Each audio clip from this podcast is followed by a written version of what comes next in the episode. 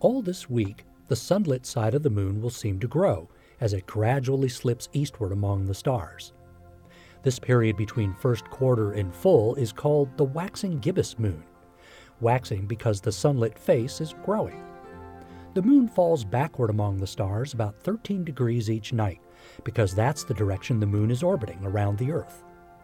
The sunshine advances across the face of the moon by a noticeable amount each night. On Thursday, August 15th, the moon will be full. To the Algonquin people, the August full moon was called the sturgeon moon because the sturgeon of the Great Lakes were best caught during this time. But other tribes had special names for the August full moon as well. The Ojibwe called the August full moon the blueberry moon.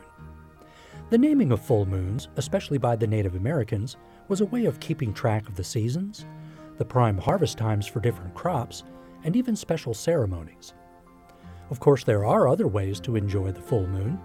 It can light up a night hike at your favorite park or nature center.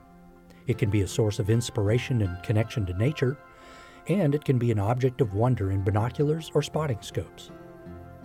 The round, darker regions of the moon are called the maria, the Latin name for seas. They create patterns on the moon that some people see as the man on the moon the rabbit in the moon, and many others. They are the ancient remnants of lava that filled in the basins of huge asteroid impacts. A tour of the night sky in the Dome 360 Theater is included with every public show we do. With the Delta College Planetarium in Bay City, I'm Mike Murray.